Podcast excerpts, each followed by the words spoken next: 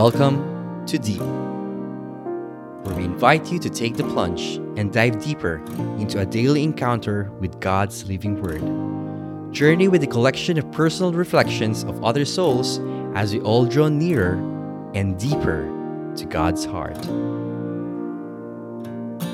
Hello everyone and welcome to another Soul Sunday here at Deep. Today we're going to be reflecting upon a Gospel taken from the book of Luke, chapter twenty, verses twenty-seven to thirty-eight. Some Sadducees, those who deny that there is a resurrection, came forward and put this question to Jesus, saying, "Teacher, Moses wrote for us, if someone's brother dies leaving a wife but no child, his brother must take the wife and raise up descendants for his brother. Now there were seven brothers.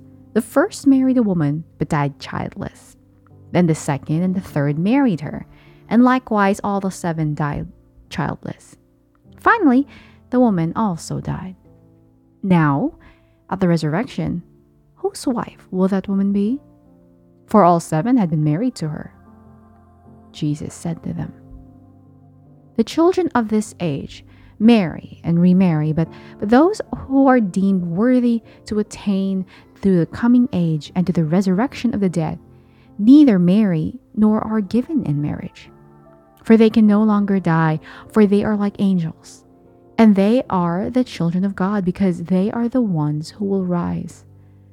That the dead will rise, even Moses made known in the ma- passage about the bush, when he called out, 'Lord, the God of Abraham, the God of Isaac, and the God of Jacob.' And he is not the God of the dead, but of the living, for to him all are alive." The Gospel of the Lord. Yeah, there are a couple things here. I was actually, I had to like read up on this gospel because it was kind of confusing to me. But to break it all down, first of all, I would like to encourage you to, to do check out, you know, um, sites where you can learn more about the readings, more about the scriptures. There's always something deeper than what you're just seeing or what you're reading or what you're listening to at face value. And I'm not here as a theologian. I'm not here to explain the intricate details of the philosophies that were being discussed or that were being challenged by the Sadducees into, like, you know, into, um, into the situation to trap Jesus. No, I'm not here.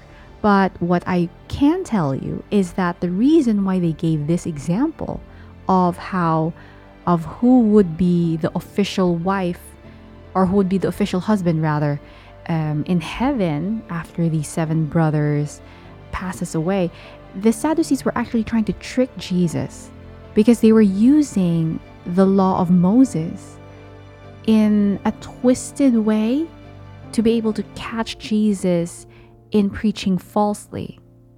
You see, the Sadducees were jealous about the attention Jesus was getting because Jesus was speaking truth. And if you've been in a position of authority or in a position of power, in a position of influence for a very long while, and all of a sudden some guy out of nowhere starts taking up all of your, you know, all of your um, audiences, captures your audience, you tend to be pretty insecure about where you're standing, especially if, you know, subconsciously you know that you're manipulating what you're saying in order, you know, for the likes, for lack of a better term, or for the gram, for lack of a better term.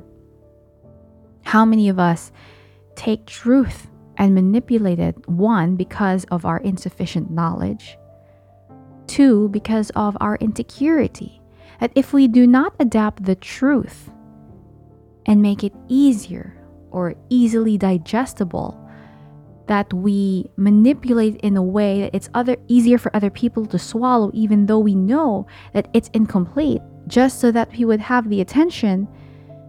Well, I'm sure there is no human on earth, maybe apart from kids, the innocence of children, who would be who would be able to claim that they've never done that.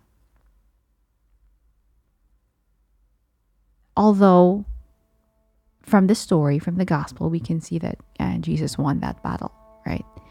But there's something here. There's something here that I would like to share about how Jesus make the Sadducees notice.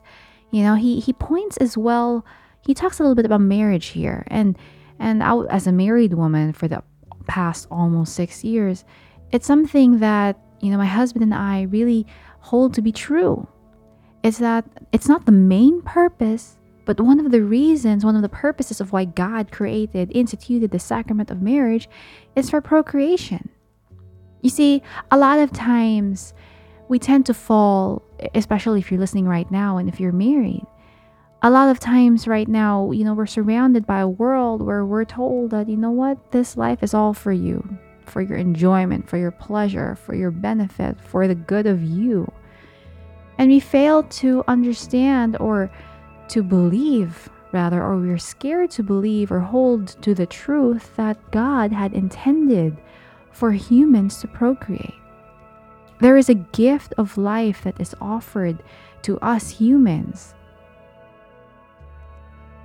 That, okay, there are cases, I am not dismissing those who are struggling with this, but the concept of being open to the gift of life, in fact, the world is is turning away our minds, even the next generation's minds, from being open to the gift of life and accepting a culture that is focused merely on self-satisfaction.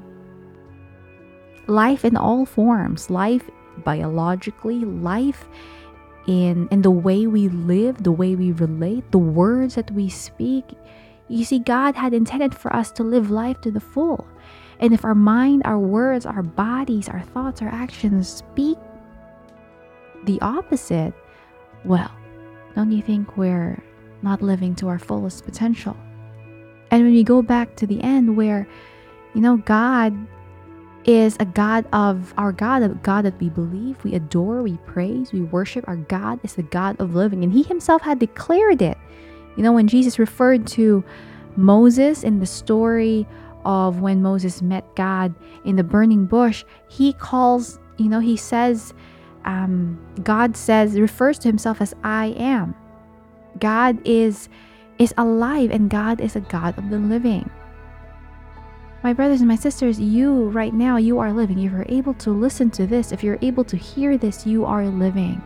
The question is whether we are taking our life and living to the fullest potential that God has for you. And so I pray that you and I and everybody around us, we would have the grace to pray and to live out, you know, with full courage. The courage that can only come from God, to be able to live life to our fullest potential, that we can live life to the full, as Jesus calls it. And, and, if it is God's plan for you to carry on that gift of life in any form, biologically or in nurturing a relationship with people around you, in speaking words of life, of expressing love and giving life to others. And I pray, my dear brothers and sisters, that we would accept this mission. After all, this life that we live here on earth, we only have one. So why not? YOLO, right? For lack of a better term. We only live life once. So why not live it to the full? After all, the God whom we serve is the God of the living. And so let's pray and contemplate um, a writing, a, an excerpt from the diary of a Carmelite sister. You know, she's she was a mystic, Sister Maria Evangelista of the Most Holy Trinity. And I pray that we may be able to live life full of love, full of life. It can only come from God. In the name of the Father, and of the Son, and the Holy Spirit. Amen. This earthly life is also filled with love, with gifts of truth, hidden gifts, and at the same time revealed by the sign.